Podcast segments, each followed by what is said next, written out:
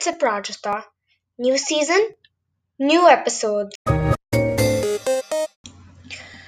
Now, let's talk about Indian ads.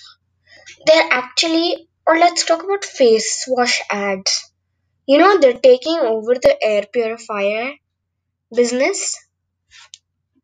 See, there are face washes saying anti pollution. Wow, instant anti pollution. Well, first of all, pollution doesn't touch my skin because I wear a mask. Or you must be advertising for a lot of percentage of Indians who are not wearing masks at the moment. But then why do we need air purifiers if you are doing all the anti pollution? Just put it on your floor. Put it where you need to air purify your face.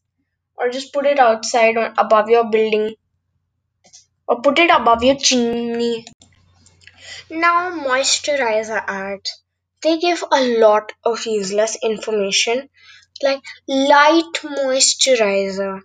Are you gonna make the person apply the moisturizer do a deadlift? Everybody knows that moisturizer is light.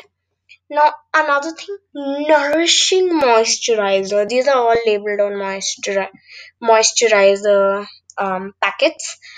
So is your uh, it says nourishing moisturizer. Let me be precise.